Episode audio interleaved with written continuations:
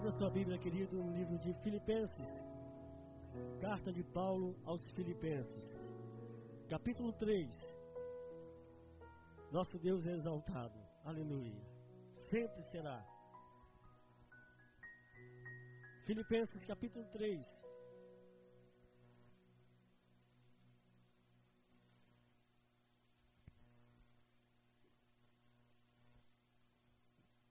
Versículo 4 até o versículo 14. Vamos ler bastante textos aqui, mas não vamos entrar em muitos detalhes. Apenas para poder você entender um pouquinho do contexto do que Paulo, nós vamos falar aqui, vamos ler esses versículos mais extensos. Capítulo 3, versículo 4 ao 14. Todos acharam? O apóstolo Paulo, falando aos Filipenses, ele diz assim: embora eu também tivesse razões para alimentar tal convicção, ora, se alguém julga que tem motivos para confiar na carne, eu ainda mais, circuncidado ao 8º dia de vida, filho da descendência de Israel, da tribo de Benjamim, hebreu de hebreus, quanto à lei fui fariseu, quanto ao zelo persegui a igreja, quanto à justiça que há na lei, irrepreensível. Todavia, o que para mim era lucro, passei a considerar como prejuízo ou perda por causa de Cristo.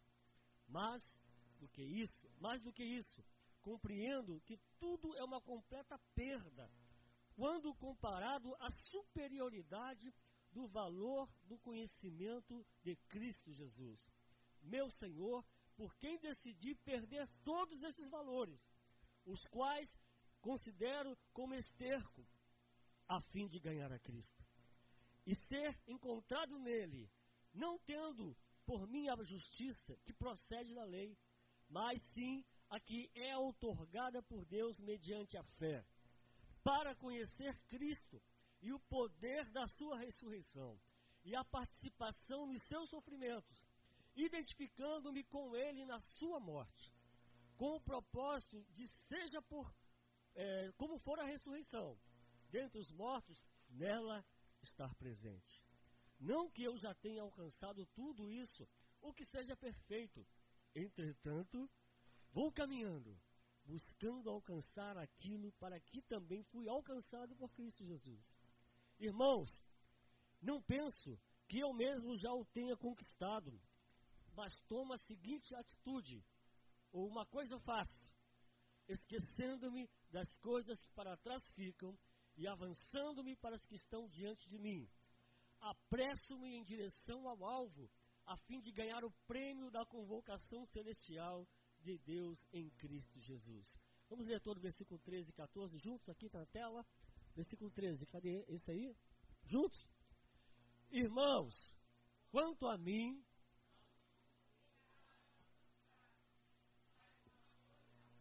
Aleluia.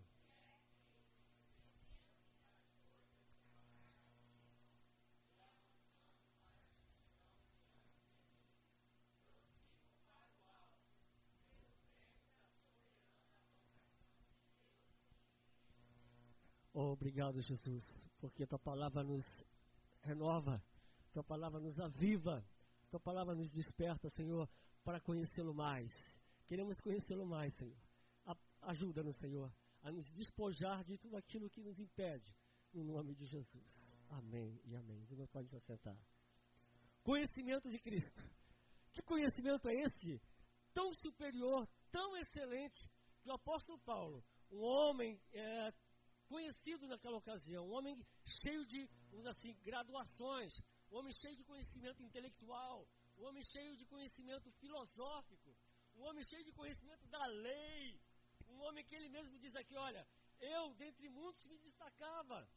Na lei, eu era zeloso, eu era irrepreensível. Diante da lei, eu cumpria todos os requisitos, todos eles. Os sábados, eu guardava o sábado, eu guardava todos os requisitos da lei, eu lavava minhas mãos antes de comer, eu dava o dízimo, eu jejuava, eu cumpria toda a lei, eu procurava ser irrepreensível diante da lei, e isso me colocava num nível assim superior, porque estava bem na frente de muita gente. Então Paulo diz aqui, olha, eu era uma pessoa de alta assim, situação de status diante daquela sociedade. Paulo diz aqui, olha, eu fui circuncidado no 8º dia. Ele tinha todas as características de uma pessoa que religiosamente e espiritualmente estaria bem. Não tinha muita gente com o mesmo quesito que ele. Não tinha muita gente que fosse descendente da tribo de Israel, não fosse muita gente que era hebreu legítimo, nem muita gente que era um fariseu como ele era. Muitos eram só luminares, mas Paulo, ele era cumpridor. E tudo isso levou Paulo a um nível de um status, assim, naquela época, muito grande. Muitas pessoas o ouviam, muitas pessoas o respeitavam, mas algo fez ele dizer assim, olha, isso é esterco agora, isso não me interessa mais, eu me despojo, eu não quero nem saber disso, isso para mim não é nada, não tem valor nenhum. O que as pessoas colocam como valor, para mim não tem mais valor isso. Por que ele falou isso? Porque disse que acima de tudo isso que ele praticava, acima de tudo isso que ele fazia, ele conheceu uma pessoa chamada Jesus Cristo. E ele disse, olha, mas o que para mim era ganho, eu considerei prejuízo. Porque conhecimento religioso, conhecimento filosófico, conhecimento de qualquer ciência não completa o homem.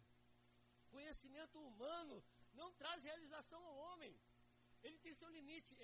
Muitos conhecimentos são bons, são ótimos, maravilhosos, mas não traz a você um relacionamento íntimo com Deus, que é isso que importa na vida do ser humano.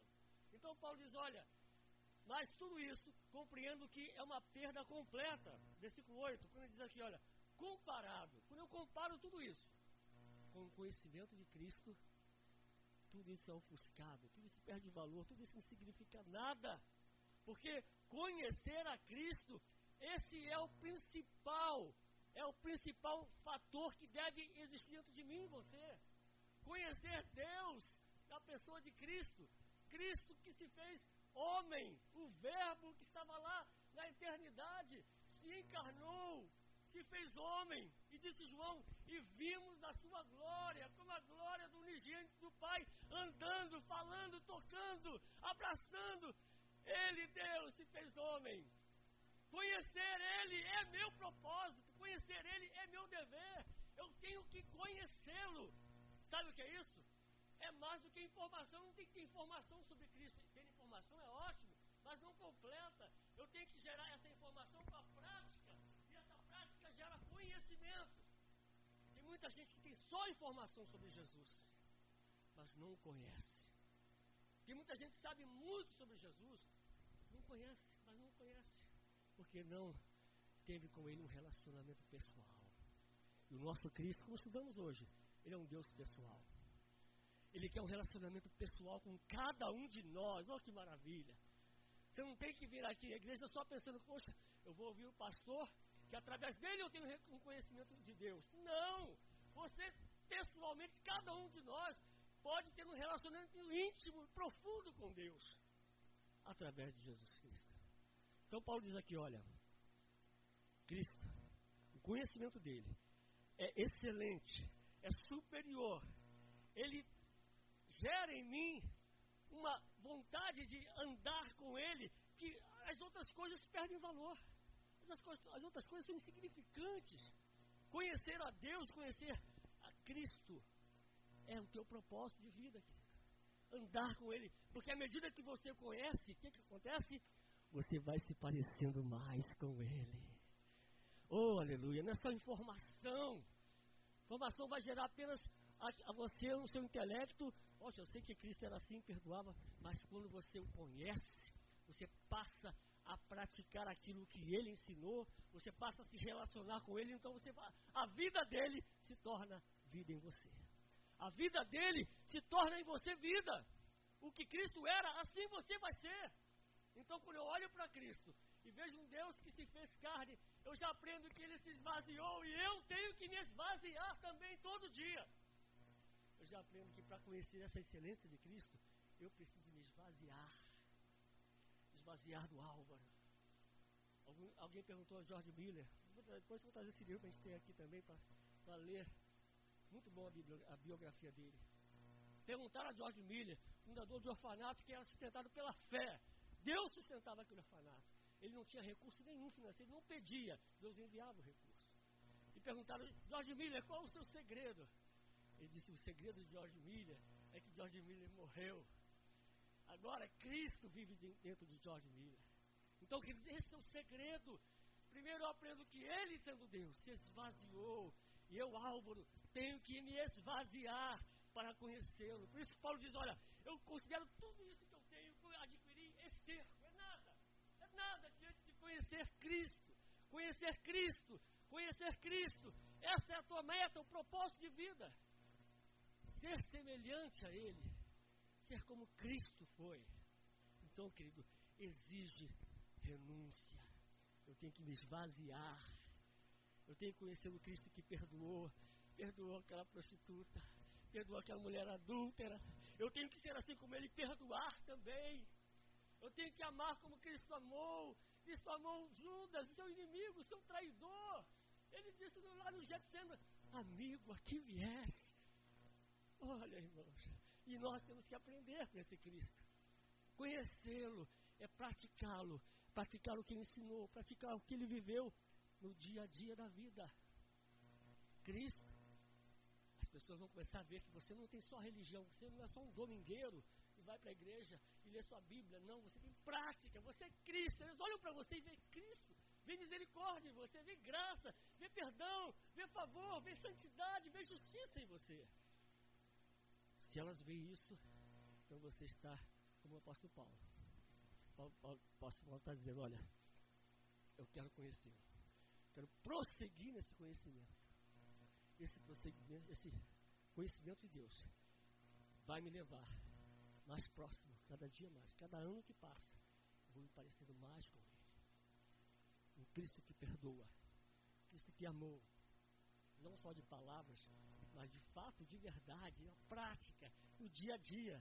Os discípulos viram, quando chegaram, queriam entrar na região de Samaria, não puderam, os discípulos chegaram para Jesus, se não me engano foi João e Tiago, né?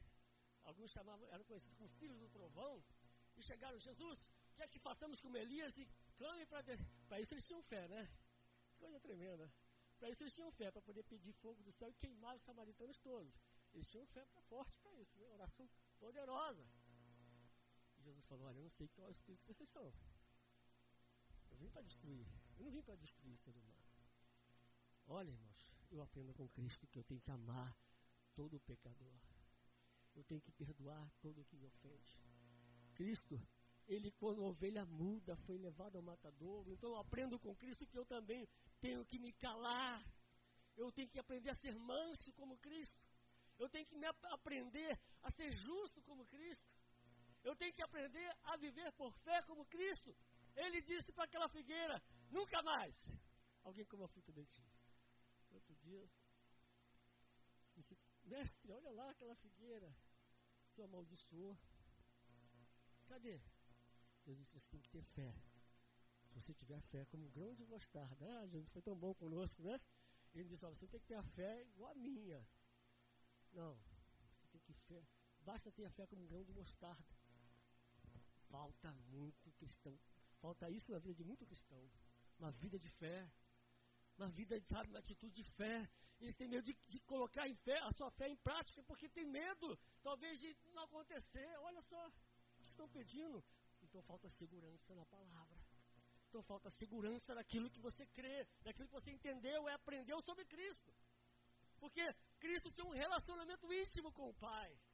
As suas orações, ele disse, ó Pai, graças te dou, porque sempre me ouves. Ó, que segurança, que tranquilidade. Olhar para os céus, quando eu estava diante de Lázaro, o túmulo dele lá, Lázaro naquela rocha, né? Morto. 4 dias, Jesus tranquilamente, ai, graças te dou, porque sempre me ouves. Que isso, querido, precisamos agir assim como Cristo. Senhor, graças te dou, porque sempre me ouve, Senhor. O Senhor me ouve. Por quê? Porque você conhece Cristo, você se assemelha a Ele, você é parecido com Ele, você pratica e vive o que Ele ensinou. Do contrário, irmãos, estamos sendo apenas religiosos, apenas frequentadores de igreja.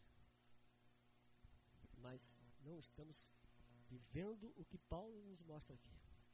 Paulo abandonou a religiosidade, abandonou toda aquela filosofia humana e disse, olha, conhecimento de Cristo é superior. Conhecer esse meu Jesus é superior. Cristo que me justificou. Então eu ando na terra, Paulo disse, eu ando na terra não com a minha justiça própria. Eu dou pulo, dou glória a Deus, eu salto e eu me alegro em Deus, não porque eu sou justo em mim mesmo. Não porque eu haja bondade, sabe, na minha essência. Eu não sou bom, não sou justo, não sou nada. Mas é a justiça dele. Eu sou justificado nele. Quando eu estou justificado nele, então que não posso andar triste, não posso andar cabisbaixo. Eu sou justificado.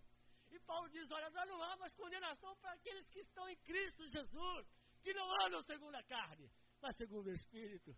Então eu ando em Cristo, eu ando nele, eu sou justificado. Não há condenação, não posso mais andar, sabe, como um derrotado, sofrendo e achando que o mundo está contra mim. Você tem a justiça de Deus. Deus justificou você. Não porque você é bom, nós já sabemos, mas porque Jesus é bom.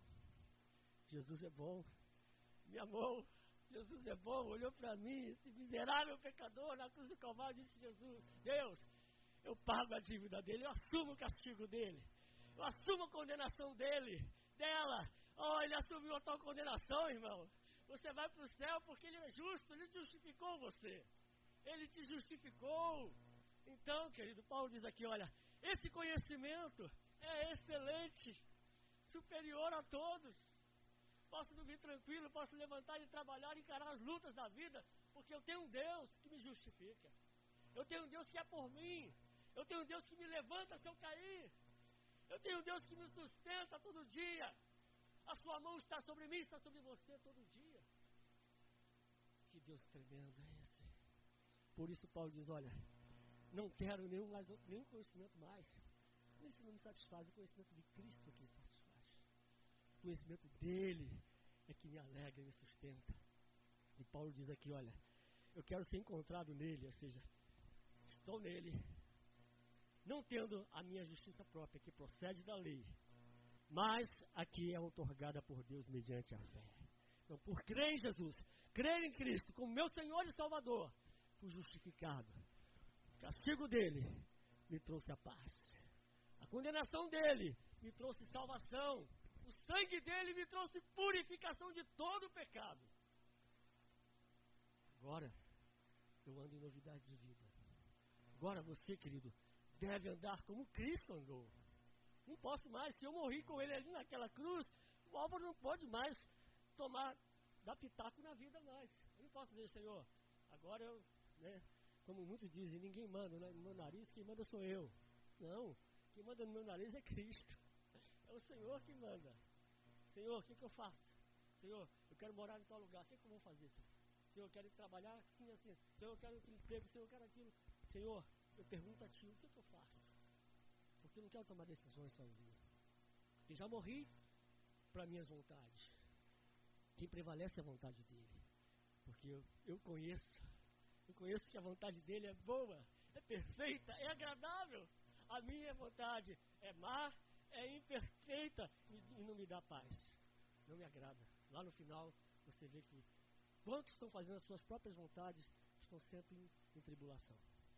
Mas quando a gente faz a vontade de Deus, sabendo que é boa, perfeita e agradável, isso mostra que você conhece Deus. Isso mostra que você tem conhecimento de Deus, conhecimento mais excelente, conhecimento que traz a você essa vida abundante. Cristo em mim e em você é vida abundante. Você pode não ter nenhum centavo no bolso, não importa, não é questão financeira, não é questão social, a questão é essa, é Cristo. Se Ele é o centro, se Ele é o Senhor da sua vida, se Ele é o teu Deus, o teu tudo, então, querido, você tem vida abundante. A vida que é de Deus está em você.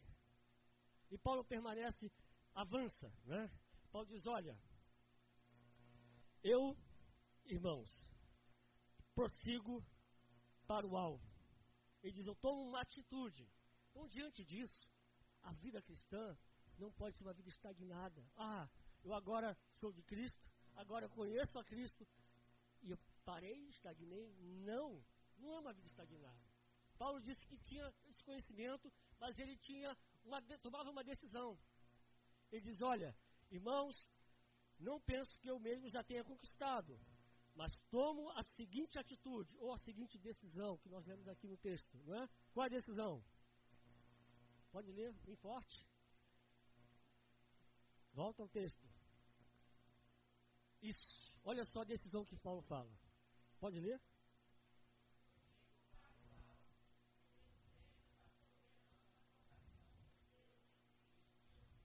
Então, no texto seguinte, lê o texto anterior. Versículo anterior. Isso, agora sim. Vamos lá, vamos ler juntos?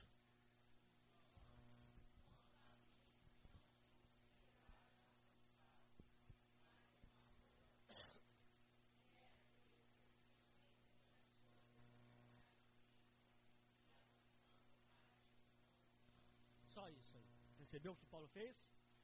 Paulo disse que tomava uma decisão. Ele era um homem que tomava atitude.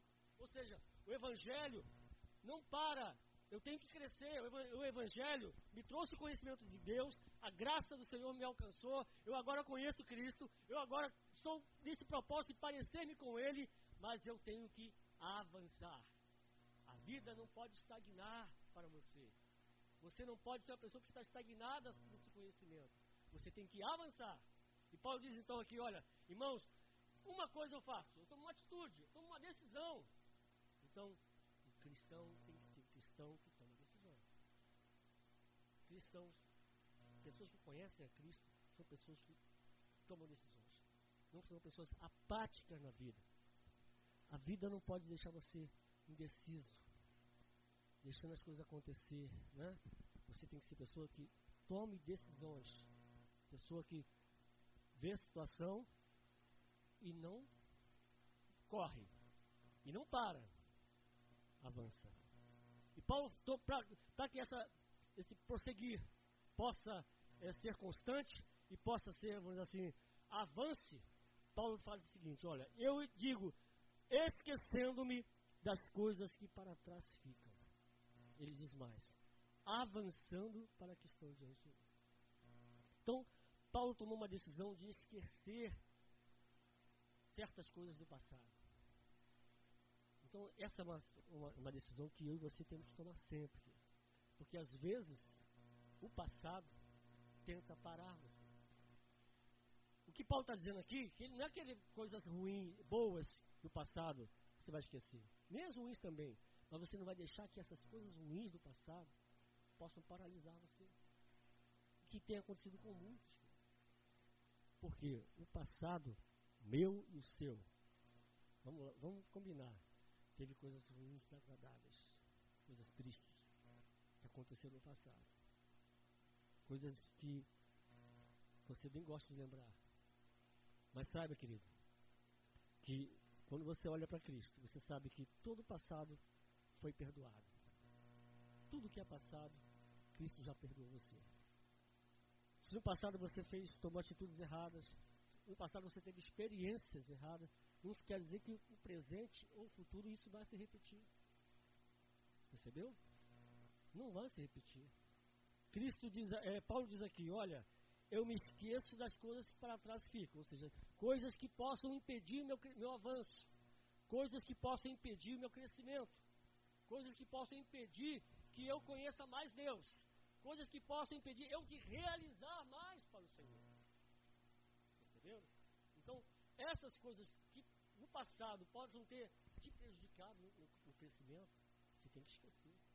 Você não pode deixar que elas dominem o teu presente e façam você pensar, poxa, eu fiz isso no passado, agora não dá mais não. Agora eu vou ficar quietinho aqui, não vou fazer mais nada.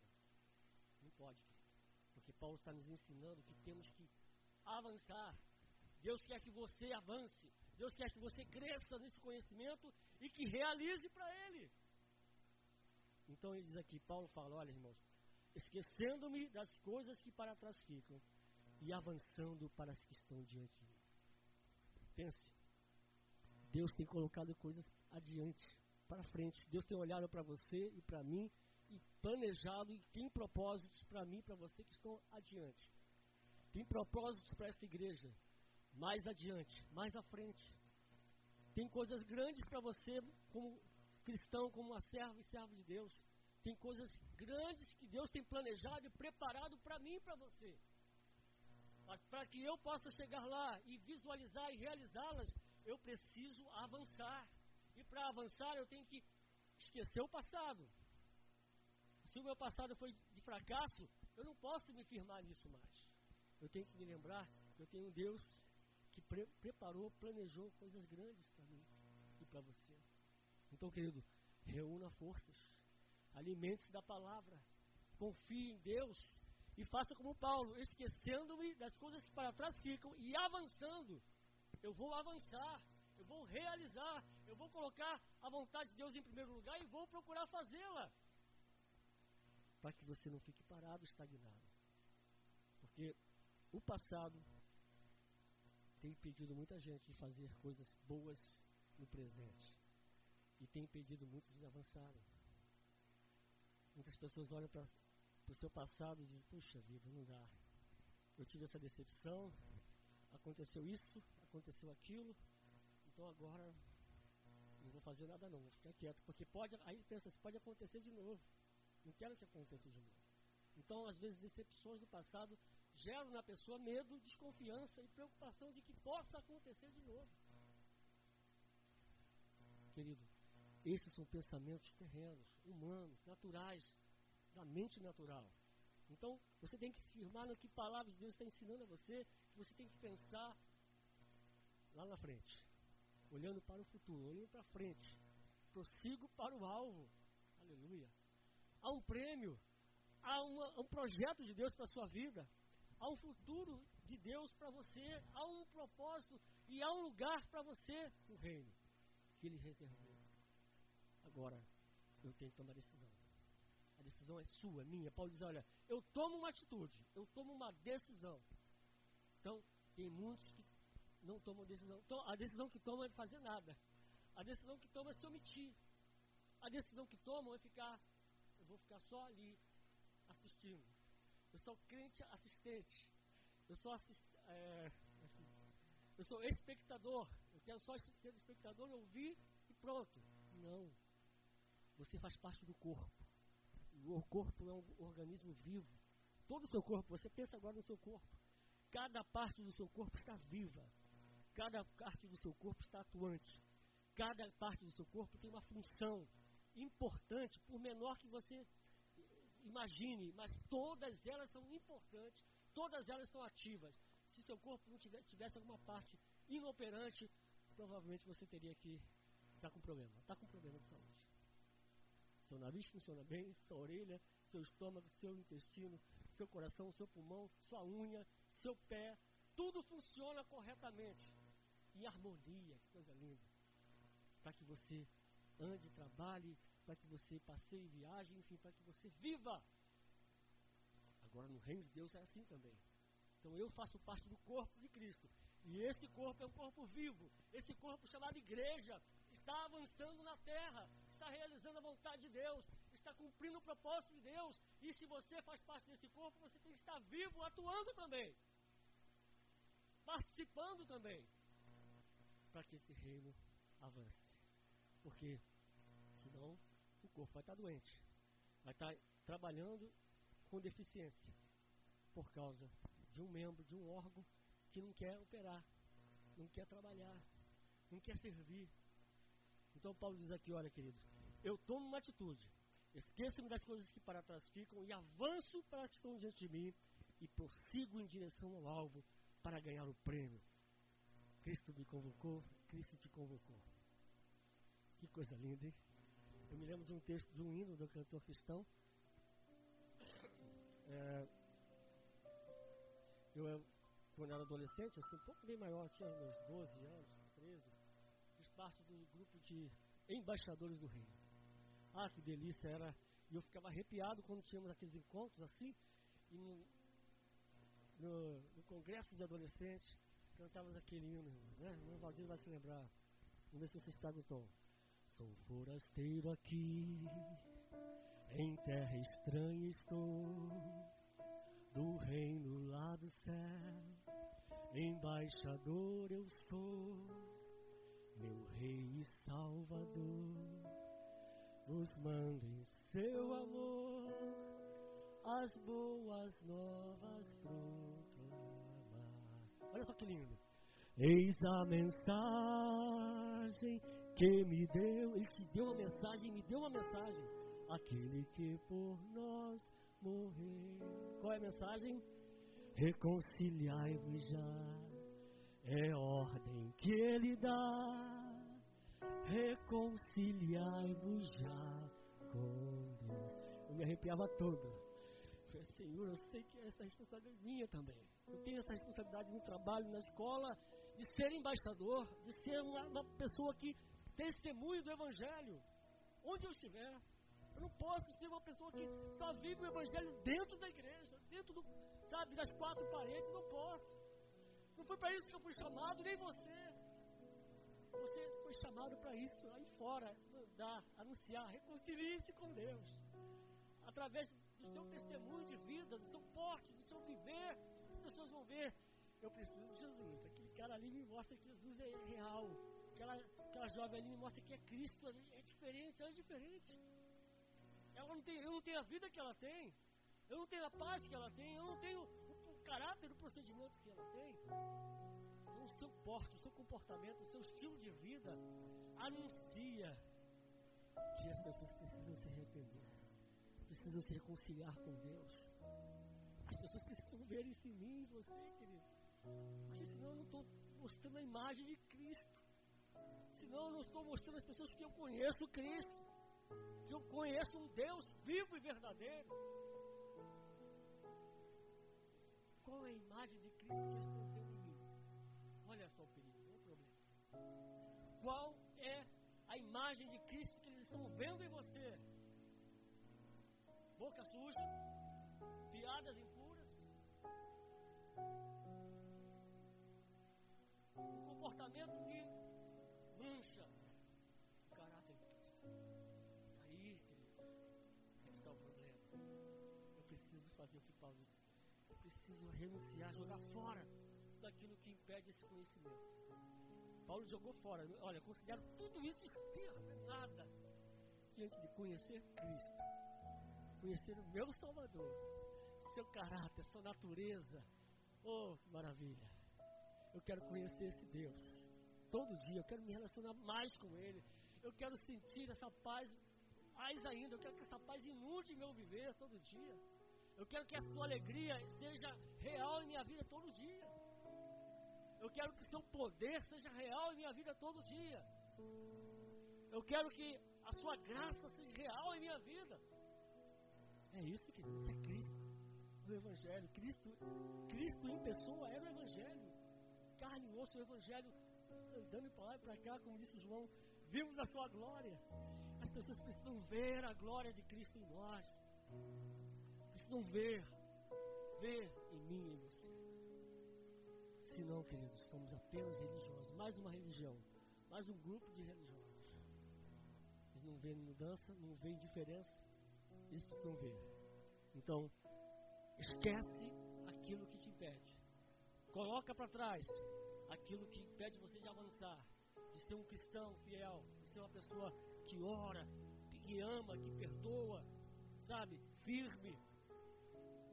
Joga fora.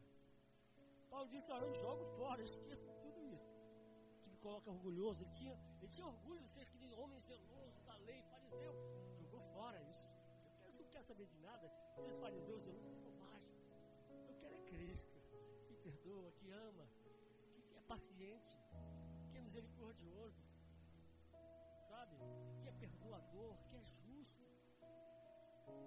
É isso que eu quero, que essa natureza dele seja entranhada na minha vida no dia a dia. Aí sim, vou experimentar todo dia o que Paulo experimentou, né? Paulo diz, olha, para conhecer a Cristo e o poder da sua ressurreição e a participação no seu sofrimento, identificando-me com Ele na sua morte. Que maravilha, que palavra profunda. que eles não coloquem de pé. Eu quero me identificar com Cristo em todas as situações. Eu quero me identificar com Ele. Quero ser identificado com Cristo. Quando Pedro estava ali naquele pórtico, naquele dia fatídico, naquele dia terrível que Jesus foi julgado, uma criada, alguém falou: olha, você estava com ele, a tua fala te condena, você parece, você tem um jeito de que era seguidor de Cristo, discípulo de Cristo. E Pedro na hora: não, olha só que triste, não, você não sei o que você está falando. Mas ele poderia ter dito: sim, eu estava lá com ele, sim, eu era um dos tais.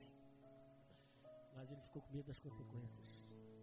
E é isso que às vezes acontece conosco também. Ficamos com medo das consequências de sermos identificados com Cristo.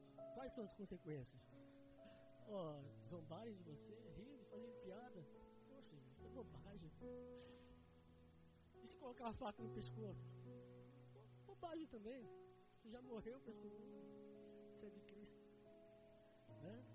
Então, mas a gente na hora coloca um valor nosso, nossa integridade, nosso, sei lá, alguma coisa, a gente valoriza mais do que valoriza Cristo. Mais do que valoriza o que Cristo fez e o que Cristo é para nós. Deus tem misericórdia de nós, né? De mim, estou pregando para você que preciso praticar e viver tudo aquilo que eu estou pregando. Então, irmãos, Deus tem misericórdia de nós. E Ele tem misericórdia. E nós possamos avançar. Avançar para fazer a obra de Deus. 2019 já está quase indo embora, hein? Mas ainda há muito o que fazer. Há muito joelho que você pode dobrar, colocar diante de Deus e orar e ir